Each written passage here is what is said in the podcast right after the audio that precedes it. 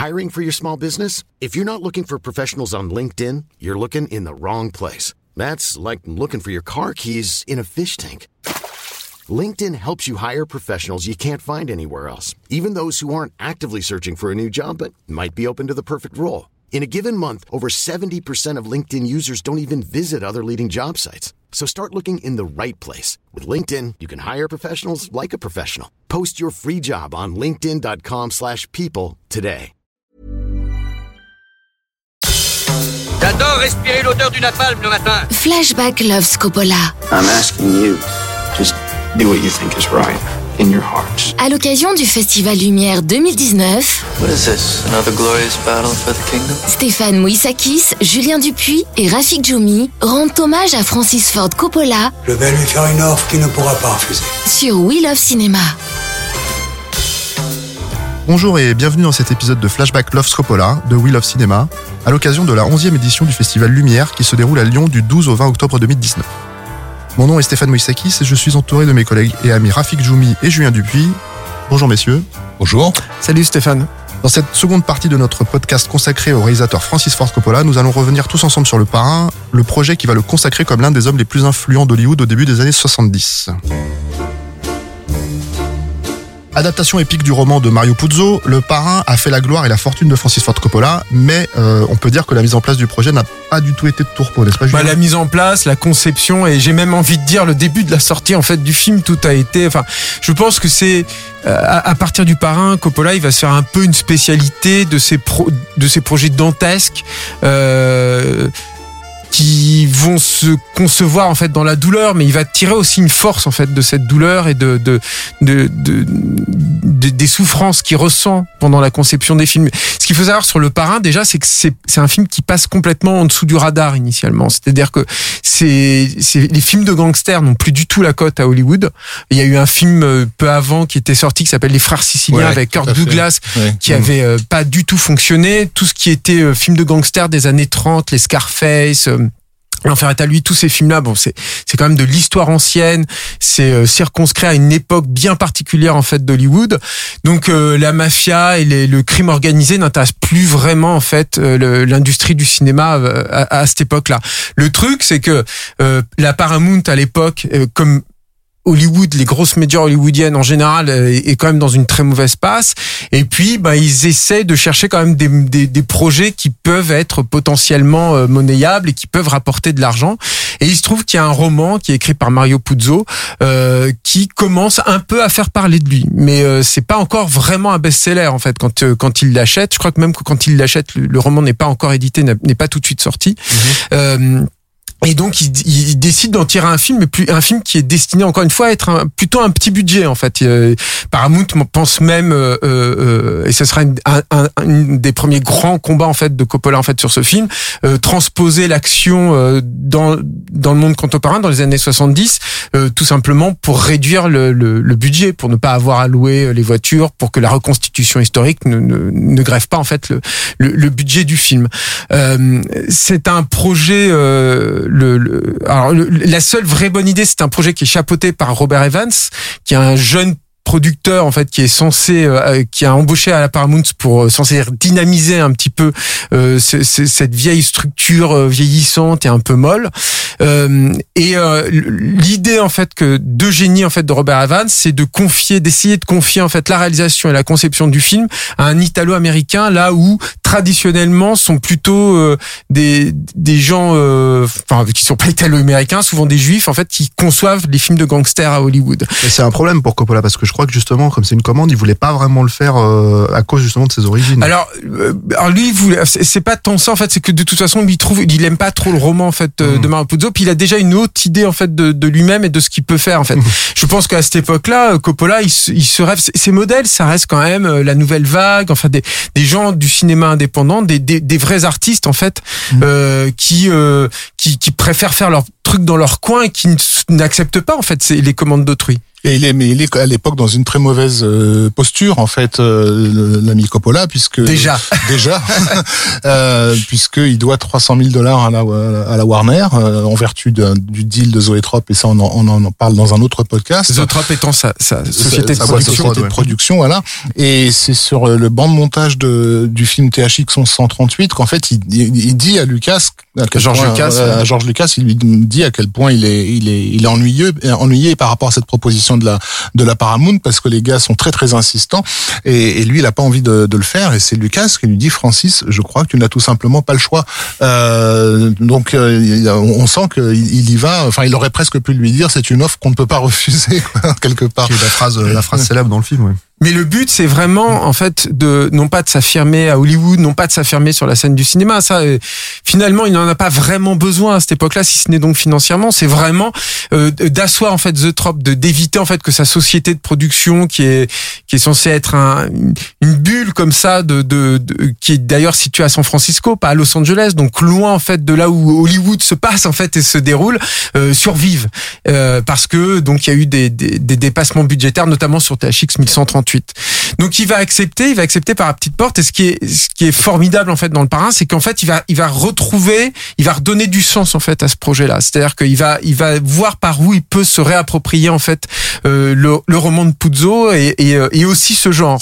Euh, le genre, c'est évidemment de lui insuffler tout ce que lui il connaît en fait des vrais, vraiment des, des familles italo-américaines.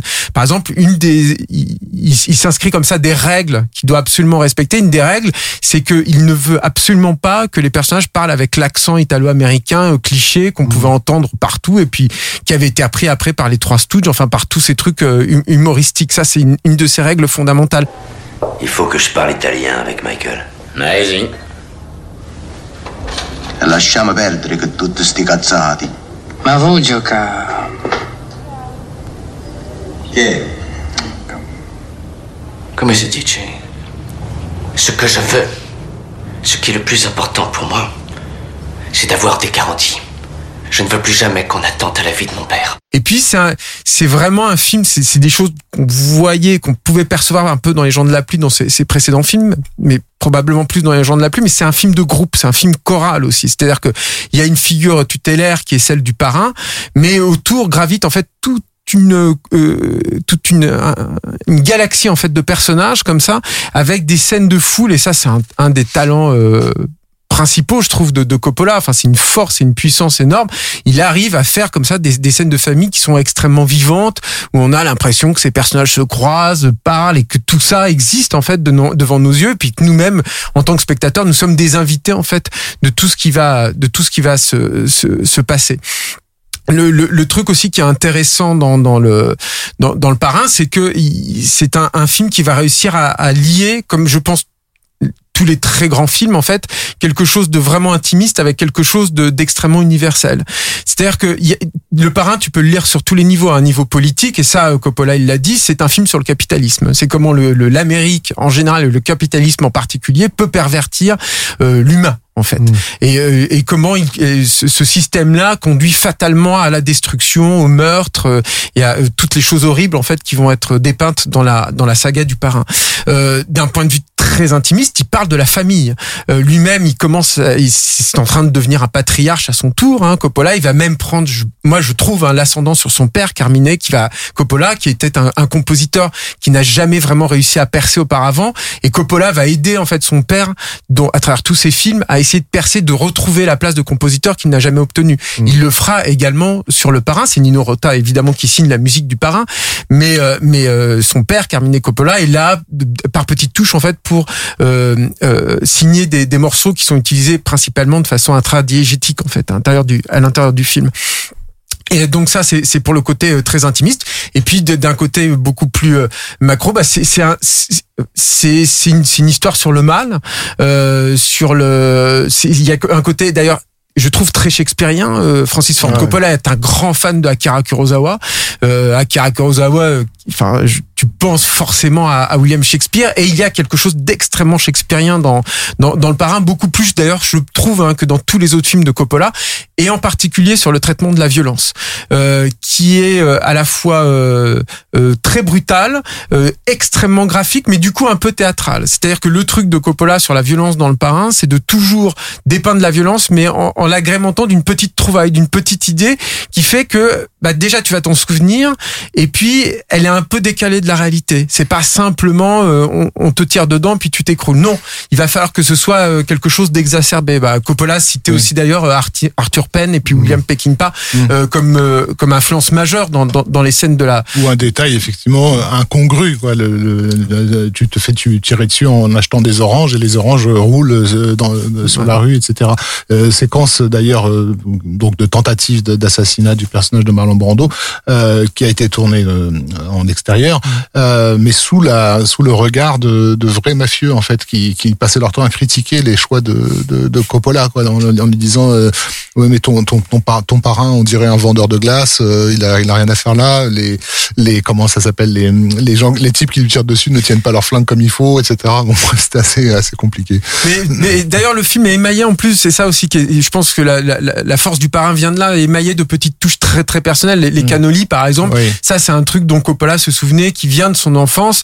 Et, euh, et, et même si la, la, la, la- réplique en fait prend les cannolis, euh, Laisse le flingue et prends les laisse le, le flingue et prend les cannolis. En fait, même, même si cette réplique est devenue culte euh, ultérieurement, elle a été improvisée sur le tournage, mais, mais l'idée, le détail même des cannolis euh, vient quand même malgré tout de malgré tout de Coppola.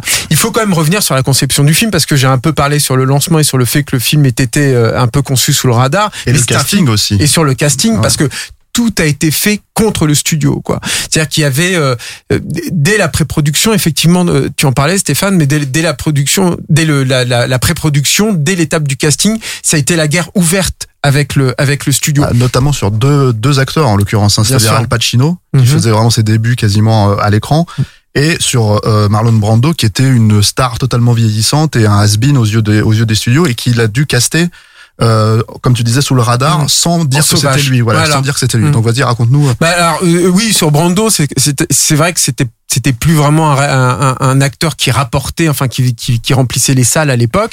Et puis le truc c'est que euh, Marlon Brando était déjà euh, un- quelqu'un à problème en fait. On savait que bah il venait un peu quand ça chantait qu'il il pouvait y avoir des dépassements. Enfin c'était très difficile de tenir un planning de tournage quand on devait gérer euh, quelqu'un comme euh, Marlon Brando. Déjà à l'époque c'était c'était un gros souci. Donc Marlon Brando a pas été très bien payé en fait sur le film c'est le moins qu'on puisse dire. Et puis en plus il a signé des décharges qui lui ont imposé fait de tenir lui-même le planning de tournage c'est-à-dire qu'il pouvait pas il y- il y avait pas de place du tout pour les pour les caprices de stars sur le sur le tournage et ce qu'a fait euh, Brando ils, ont tourné beaucoup de, de tests en fait sur euh, sur sur le parrain pour les acteurs et pour les comédiens et ce qu'a fait Brando et qui est euh, brillant. Enfin voilà, c'est qu'il a et- le test est visible hein, sur les différents suppléments qui sont, sont sortis sur les DVD, sur les Blu-ray.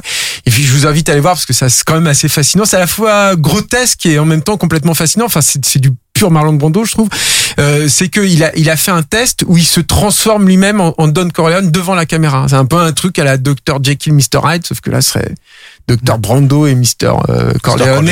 Euh, et, et en fait, il fait ce truc où il se lisse les cheveux en arrière. Il commence et pour lui, c'était un bulldog en fait ce personnage. Donc il commence à se mettre des De, de la mie de pain. euh, de la mie de pain. ouais. C'était du fromage, je crois même hein, sur le ouais, sur, sur c'était des bouts de coton euh. mais après sur le tournage c'était des bouts de coton et après c'est devenu un dentier spécial. C'est un grand maquilleur d'effets spéciaux, Dick Smith, qui avait fait le, le, le vieillissement de Marlon Brando sur le sur le tournage et tous les effets spéciaux d'ailleurs qui avait déjà travaillé sur l'exorciste. Enfin ceci est une autre histoire, mais euh, voilà donc et, euh, et Brando a été euh, casté, bah voilà, il a fini quand même par convaincre euh, les, les, les producteurs de la Paramount et Pacino. Alors là, ça a été encore pire que tout. Il faut savoir que le personnage de, de, de Pacino dans le roman est plus décrit comme un grand blond un peu musculé, donc c'est pas franchement Al Pacino quoi.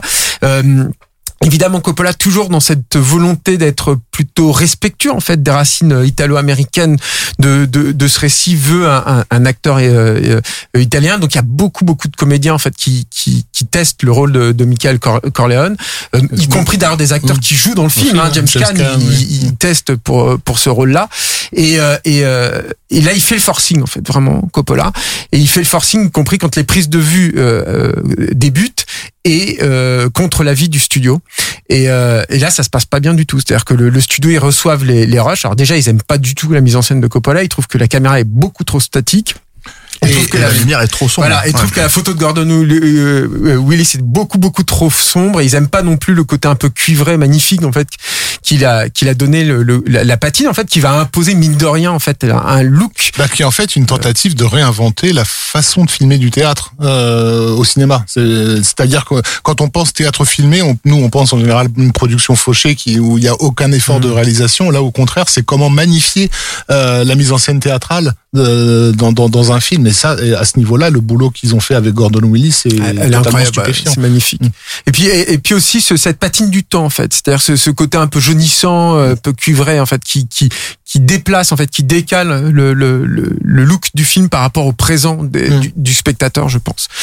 Et Pierre Pacino ne ne, ne convainc absolument pas quoi. Donc euh, il y a il y a un- il y a il y a un, un, un remplaçant potentiel qui est en permanence sur le plateau pour Coppola et, euh, il, Bah, et Pa- Pacino est sur un, un fauteuil éjectable. Enfin pour le Paramount, il va pas rester, il va pas rester jusqu'au bout quoi.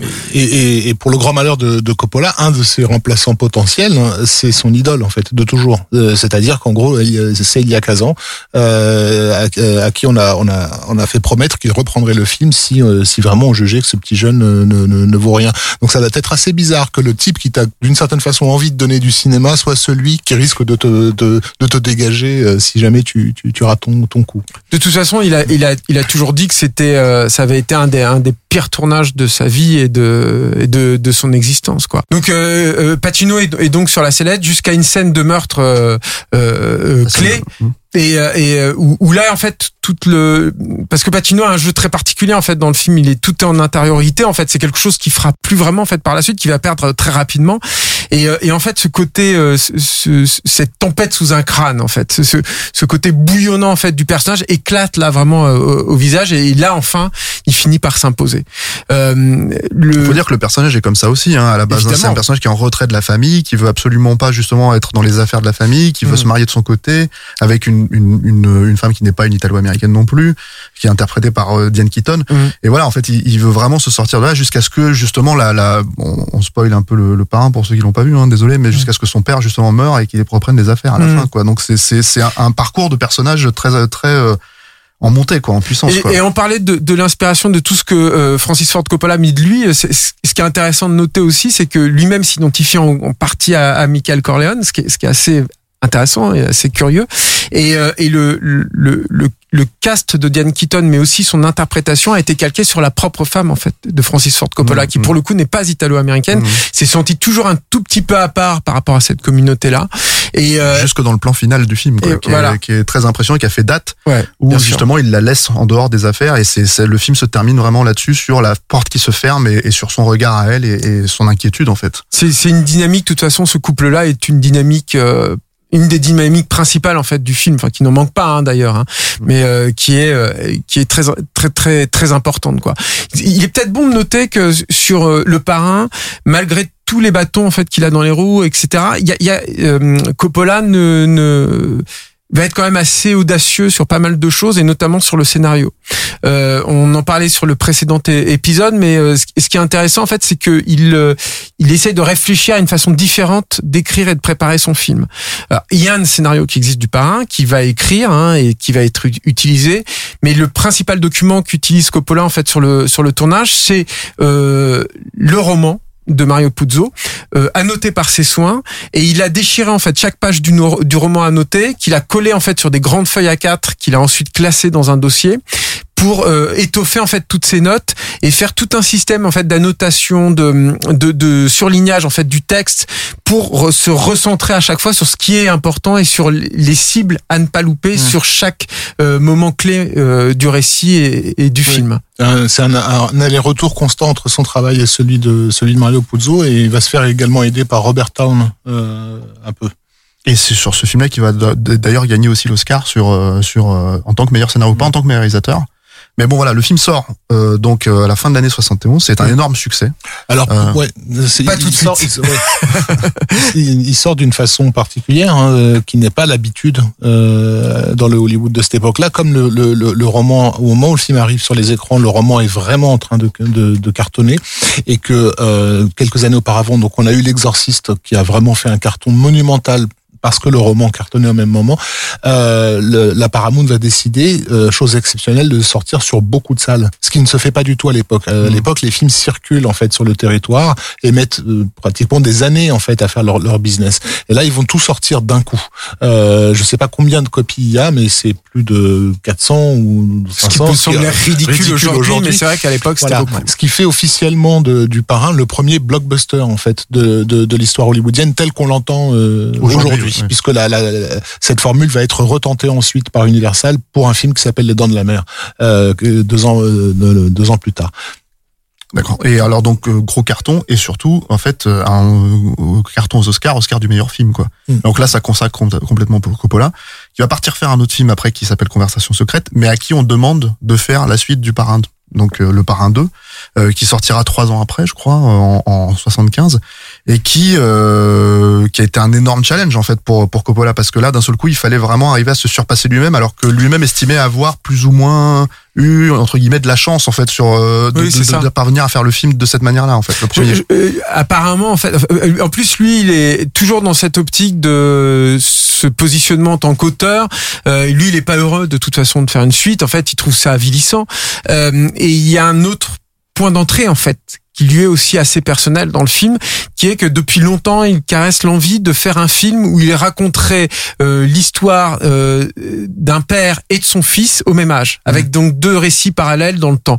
Et en fait, il va adapter euh, cette euh, cette idée-là, cette trouvaille-là, qui n'était pas destinée du tout au parrain, à, à la saga du parrain, avec un, un mode de fonctionnement narratif qui est assez, euh, enfin, qui est sans précédent, quoi, et qui est drôlement culotté, de de raconter donc euh, la jeunesse euh, Don Corleone et euh, Begins, quoi, en fait, en, en gros, et puis la suite de l'aventure de, de Michael Corleone, qui devient lui, pour le coup, en plus, euh, de plus en plus euh, inhumain, en fait. Euh, je crois que Coppola le compare à un zombie, en fait, à la fin du du, du parrain 2. Comment tu t'appelles? Réponds, petit. Comment tu t'appelles? Tuo nome. Vito Andolini, natif de Corleone. Corleone. Vito Corleone. Ça va. À la visite.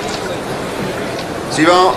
Pour resituer juste en fait pour les gens qui nous écoutent, donc euh, le personnage de Don Corleone c'est Ma- c'est Marlon Brando Marlon dans le Brando dans le premier. premier. Il est interprété par Robert De Niro Dans le deuxième. dans cette suite, Mhm. mais qui est en fait une préquelle en fait sur cette partie-là. Mhm. Et en parallèle donc effectivement il y a la suite des aventures de Voilà. enfin, des aventures des des des comment dire de l'histoire en fait de, de Michael Corleone qui est interprété par Al Pacino. De, de Niro qui avait auditionné d'ailleurs pour le rôle de Sony et, euh, et en fait euh, Coppola le trouvait trop intense et du coup mais il s'est dit ah bah tiens lui par contre il peut prendre la la, enfin, la succession c'est bizarre de dire ça comme ça parce qu'il l'interprète jeune mais enfin en tout cas il peut il peut rivaliser on va, dire avec avec Brando quoi.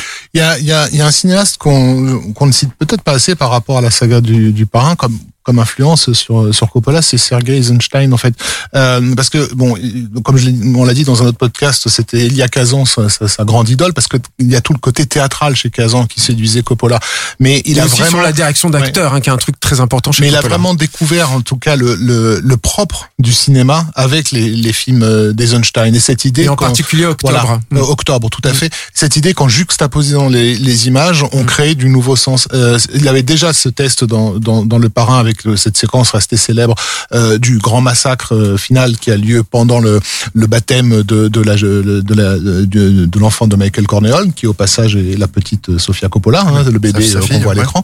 Euh, euh, donc déjà ce- à travers ce montage on, il faisait du pur Eisenstein. Euh, mais mais là ce que sur ce que raconte Julien dans, dans le parallèle en fait euh, euh, thématique qui s'inscrit entre les, les destins des deux père, enfin du père et du fils au, au même âge. On a aussi un, un procédé qui rappelle beaucoup euh, les origines en fait du, du, du, cinéma qui vont de Griffiths à, à, à Eisenstein en fait. L'idée de faire naître du sens de, de, de, de choses qui de, ne devraient pas cohabiter en fait. Et même si je puis me permettre un, un, tout petit aparté, moi je pense que d'ailleurs que le Parrain 2 a fait école vraiment. Je, euh, euh, Coppola, on l'a dit plusieurs fois, est un proche de George Lucas et je pense que George Lucas n'aurait pas fait la, la, les préquels s'il avait s'il n'y avait pas eu le Parrain 2 en fait mmh, auparavant. Mmh. C'était une influence monumentale hein, pour Lucas. Bah, il le cite d'ailleurs dans les préquels. Donc euh, voilà, il y a, y a un truc là euh, qui est qui, qui, a été créé en fait Ce vraiment qui est sur, d'autant sur le plus euh, drôle que en fait justement c'est un film qui s'est quand même cherché au montage hein, le Parrain 2 oui, ouais. et euh, il y a, je crois qu'il y avait une version de 5 heures ou quelque chose comme ça c'était en fait il y avait tellement de il y avait tellement de rush que euh, son ancien copain Roger Corman en voyant tous ces rushs débordant de tous les côtés lui a dit mais c'est horrible de, de, de, de ne pas faire de l'argent avec euh, avec toutes ces prises et donc des années plus tard euh, euh, Corman en fait a, a fait remonter tout, tous les rushs des Coppola. parrains Да. Mais par voilà par l'entremise de, voilà. de, de, de Corman, Euh, par pour en faire Corman. pour en faire une série télé en fait Mais justement, est-ce que c'est pas un peu un problème en fait, juste cette, cette, cette notion de remonter dans le sens en fait de l'histoire, c'est-à-dire ça s'appelait comme ça de complètement 1901 à Voilà, 1968, je c'est- crois. C'est chronologique en fait. Voilà. Euh, c'est complètement idiot, mais c'est- c'était voilà, c'était vraiment Corman n'aurait pas pu, il aurait fait une crise cardiaque s'il avait vu ces, ces, ces rushs disparaître sans que personne ne les exploite. Alors, ceci étant dit, on- on- tu as parlé du fait que le, le film a connu beaucoup de soucis de, de montage et ça a été le principal. C'est-à-dire que dans le premier montage, tel qu'il a été présenté, je crois qu'il y avait une, une preview, je crois me souvenir que c'était sur la côte ouest, mais je suis pas sûr de ça. Et il y a eu, une- en tout cas, il y a une première preview qui s'est très, très, très mal passée du Parrain 2 et euh, dans laquelle il y avait énormément fait d'aller-retour entre le, l'époque de, de Michael Corleone et, et, et, la période en fait de la jeunesse de son Mm. père. Euh, et en fait, euh, pendant une période de, de, de remontage harassante qui aurait duré un peu moins, je crois, d'une semaine, ils ont travaillé vraiment comme des en fait euh, sur- durant cette période-là. Ils ont fait beaucoup beaucoup de modifications de montage. Euh, pour limiter en fait ces allers-retours euh, entre les époques et là ils ont fait une seconde euh, une seconde preview qui a euh, extrêmement bien euh, fonctionné le film euh, un peu comme le premier parrain d'ailleurs enfin ça n'a pas été un hit tout de suite ça n'a pas été tout de suite très très bien reçu mais quand même très rapidement le film a réussi à s'imposer et rester comme l'une des grandes grandes suites en fait de l'histoire à du tel cinéma point quoi. que justement elle a gagné elle aussi l'Oscar du meilleur film en fait Voilà. l'année l'année de sa sortie donc ce qui est un peu sans précédent euh, euh, dans l'histoire du cinéma quoi et Il est, malgré bon, ça, il est bon de noter aussi que, avec les années le, euh, que, que le, le le vrai culte, pour le coup, j'emploie rarement ce terme euh, que dont, ces- dont ces films euh, bénéficient, puisque enfin, le site euh, IMDb, euh, voilà, euh, qui, re- qui recoupe la plus grosse base de données euh, du cinéma et sur lesquels les gens votent énormément, euh, pendant très longtemps, par un 1 et 2 étaient euh, tout en haut de la, de la liste des films les mieux notés de tous les temps. Euh, donc c'est euh, même si en France on a un vrai respect pour pour ces films-là et c'était loin d'être le cas à leur à leur, à leur sortie, hein, parce que le premier parrain a été accueilli comme une une vraie production Yankee euh, en, en, en, en 74, euh, co- comme on comme on accueille des blockbusters euh, aujourd'hui en, en France. Euh, on s'est beaucoup rattrapé là-dessus, mais aux États-Unis, on a dépassé le cadre du classique depuis longtemps. Enfin, je veux dire, ça Mmh. fait partie des films à préserver. Quoi. hmm. Mais Il y a peu de films qui ont été autant cités, euh, parodiés, euh, et puis il a redonné naissance vraiment à ce genre, à ce film de gangster. Enfin, je- on le disait tout à l'heure, c'était un genre qui était, euh, qui avait disparu. Il l'a Oui, et puis- revigoré et puis lui a redonné une- de nouvelles perspectives, quoi. avec des films qui sont associés à ça comme par exemple le Scarface de Brian De Palma ou ce genre de choses en fait juste parce que t'as le même acteur t'as le même t'as le même euh, comment dire voilà. Euh, le truc toujours est-il que en fait Francis Ford Coppola n'a pas voulu faire il y a un par un trois et Francis Ford Coppola ne voulait pas le faire en fait pendant des années il n'a vraiment pas voulu se lancer dans, dans le projet à tel point d'ailleurs que la Paramount à la fin des années 70 début des années 80 a essayé de le lancer sans lui euh, parfois avec Mario Puzo, parfois même avec Sylvester Stallone qui venait de cartonner avec Rocky et qui devait le faire. Il y avait une histoire avec Travolta, euh, ce genre de choses, jusqu'à ce qu'on arrive à la fin des années 80. Mais même au début des années 80, puisque euh, Robert Evans, qui, euh, qui est donc producteur des, des, des parrains et qui avait été le, le, le, le grand producteur de la Paramount au, au début des années 70, il était en perte de vitesse euh, sévère et lui voulait se refaire euh, avec un avec, un, Parrain avec 3. un parrain. Mais euh, voyant que Coppola ne, ne, ne lâchait pas le truc, en gros, il a, il a tenté de séduire Coppola avec la formule musicale, parce que Coppola à l'époque faisait coup de cœur, il était à fond dans, dans ces univers-là, euh, euh, en lui proposant le film, le film Cotton Club, qui était en fait un, un faux parrain, euh, parrain 3. Euh, C'était littéralement Evans l'a vendu Cotton Club comme le parrain avec des chansons. Euh, bon, le film n'a pas été un succès, il n'a pas été non plus extrêmement respecté, mais c'était c'est un, un, un simili parrain quand même qui est sorti à cette époque-là, bien avant que le parrain Si ce 3 n'est que ça ne raconte pas du tout la même histoire. Bien sûr. Voilà, et Ouais. que, et que l'idée, hein, donc, c'est que Coppola revienne sur la, la, la- et termine la saga Corleone, en fait, avec, euh, bah, notamment, la- le, le- comment dire, le déclin absolu de, de- du personnage de Michael. Et, euh, et c'est un film qui, finalement, malgré tout, déjà, c'était un peu le film de la dernière chance à l'époque pour Coppola, puisque il est, il était endetté euh, avec Zoé Trop, on en parlera dans l'épisode qui, qui sera consacré, mais aussi parce que, euh, d'un seul coup, beaucoup d'acteurs, enfin la, la plupart des acteurs ne voulaient pas être dans le film. Euh, euh, Il y avait une opportunité pour créer une- un nouveau euh, personnage qui était interprété par Andy Garcia, qui, qui n'a pas totalement pris parce que l'idée c'était éventuellement de, de continuer cette saga-là avec le personnage de, avec ces personnages-là.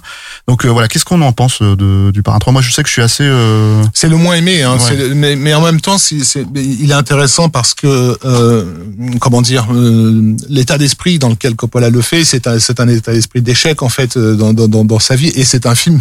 C'est un Là-dessus film aussi de sur l'échec, la hein. perte en fait. Il continue à parler de lui, hein. Il continue à parler de lui et il continue à parler aussi. euh, on n'a pas insisté là-dessus de, de, de l'industrie dont, dont, dont, dont il fait partie, parce que les, les, les parrains sont aussi euh, des films qui parlent d'Hollywood euh, et de la façon avec lesquelles les, les, les, les contrats et les pressions se, se, se, se font. Quoi. Euh, le personnage de, de, de Michael Corleone, on peut presque le voir comme un jeune, un, un- un jeune réalisateur qui, qui, qui, qui souhaitait faire des films d'auteur et qu'on et qu'on traîne pour aller faire du blockbuster. Enfin, c'est vraiment son, son histoire, c'est ça, c'est comment se trahir soi-même euh, euh, sous la pression de, de, de, de cette grande famille euh, du, du, du, du cinéma. Sans parler bien sûr du fait que, euh, comme c'était le cas sur Cotton Club, il y a parfois la, la présence de la mafia est, est encore plus proche qu'on qu'on qu'on ne le voudrait. Elle n'est pas que thématique, elle est aussi parfois dans les financements obscurs de certains films. Mais donc, euh, il a dit en tout cas que Le Parrain 3 était, euh, était un film qui parlait de, en partie de, de, de son rapport avec Hollywood. Mhm. Il y a aussi, alors, dans le, le- le- parmi les choses qui ont été reprochées au film, c'est le fait qu'il euh, qu'il mette sa fille dans le film. En fait, Sofia Coppola, qui est une actrice, euh, qui a d'ailleurs en fait qui est devenue réalisatrice depuis, mais qui n'est qui n'a jamais vraiment percé en tant qu'actrice parce que euh, beaucoup de personnes lui ont reproché justement de pas être super euh, super à l'aise devant la caméra. Euh, En même, c'est- en même temps, il y avait au niveau, enfin, il avait casté des gens complètement, euh, complètement qui partaient dans tous les sens. Enfin, on a, on a entendu parler de à l'époque de Madonna, on a entendu parler de de, de, de Julia Roberts. Enfin, c'était un peu n'importe quoi, quoi. Donc, euh, à la limite, Sofia Coppola, on, a, on, on peut croire qu'elle est vraiment la fille de, de, de d'Al Pacino. Oui, non mais c'est-à-dire qu'en fait même la, la- problématique de ce film c'est qu'il y a aussi par exemple le personnage de Robert Duval qui ne revient pas alors qu'il était encore vivant, qu'il était encore là, parce que justement Robert Duval ne voulait pas faire le film pour des raisons je crois. euh, Et ça, ça a, posé, ça a posé beaucoup de problèmes d'ailleurs à Coppola, il l'a beaucoup regretté. Voilà. Et, et euh, effectivement, et alors c'est un film qui, qui traite aussi en gros de comment dire euh, du rapport entre la mafia et le Vatican, Mm. ce qui est quand même assez euh, pareil euh, euh, étonnant à l'époque. Ah bah tous les parents ont pris des risques euh, par rapport à, à ce qui révèle de- des, des- des coulisses du monde, hein, puisque déjà dans- de- de- à l'époque où sort le deuxième, euh, les gens, hum, la, la grande majorité des Américains n'ont pas vraiment conscience du rôle très particulier que la mafia a joué euh, Dans la société am- ouais. américaine vis-à-vis de Cuba et vis-à-vis de, de l'assassinat d'un futur d'un fu- d'un futur président.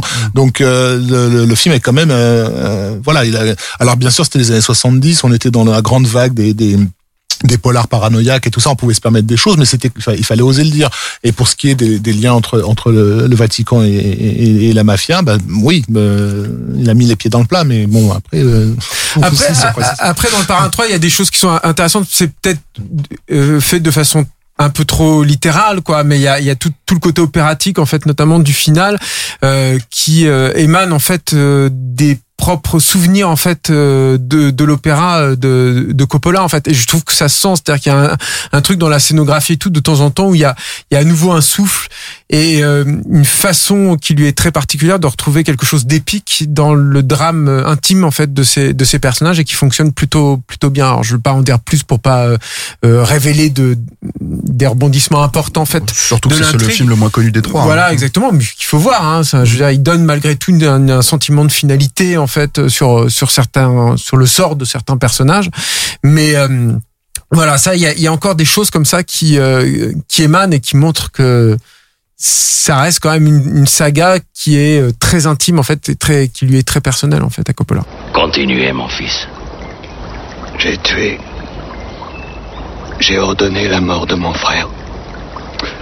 Il m'avait fait du mal. J'ai tué le fils de ma mère. J'ai tué le fils de mon père. Et voilà, c'est terminé pour cette seconde partie de Flashback Love Coppola sur la carrière de Francis Ford Coppola. Dans notre prochain épisode, nous reviendrons sur la confection absolument incroyable d'Apocalypse Now, euh, le grand film de guerre que Coppola fera à la fin des années 70 et qui gagnera la Palme d'Or euh, au Festival de Cannes en 1979.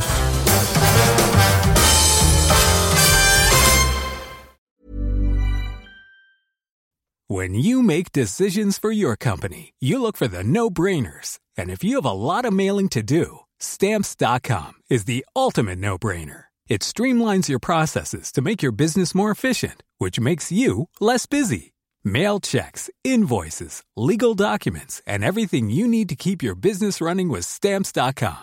Seamlessly connect with every major marketplace and shopping cart. Schedule package pickups and see your cheapest and fastest shipping options from different carriers with rates up to 89% off USPS and UPS rates. And with the stamps.com mobile app, you can take care of mailing and shipping wherever you are. Make the same no-brainer decision as over 1 million other businesses with stamps.com. Sign up with code program for a 4-week trial plus free postage and a free digital scale. No long-term commitments or contracts. That's stamps.com. Code program.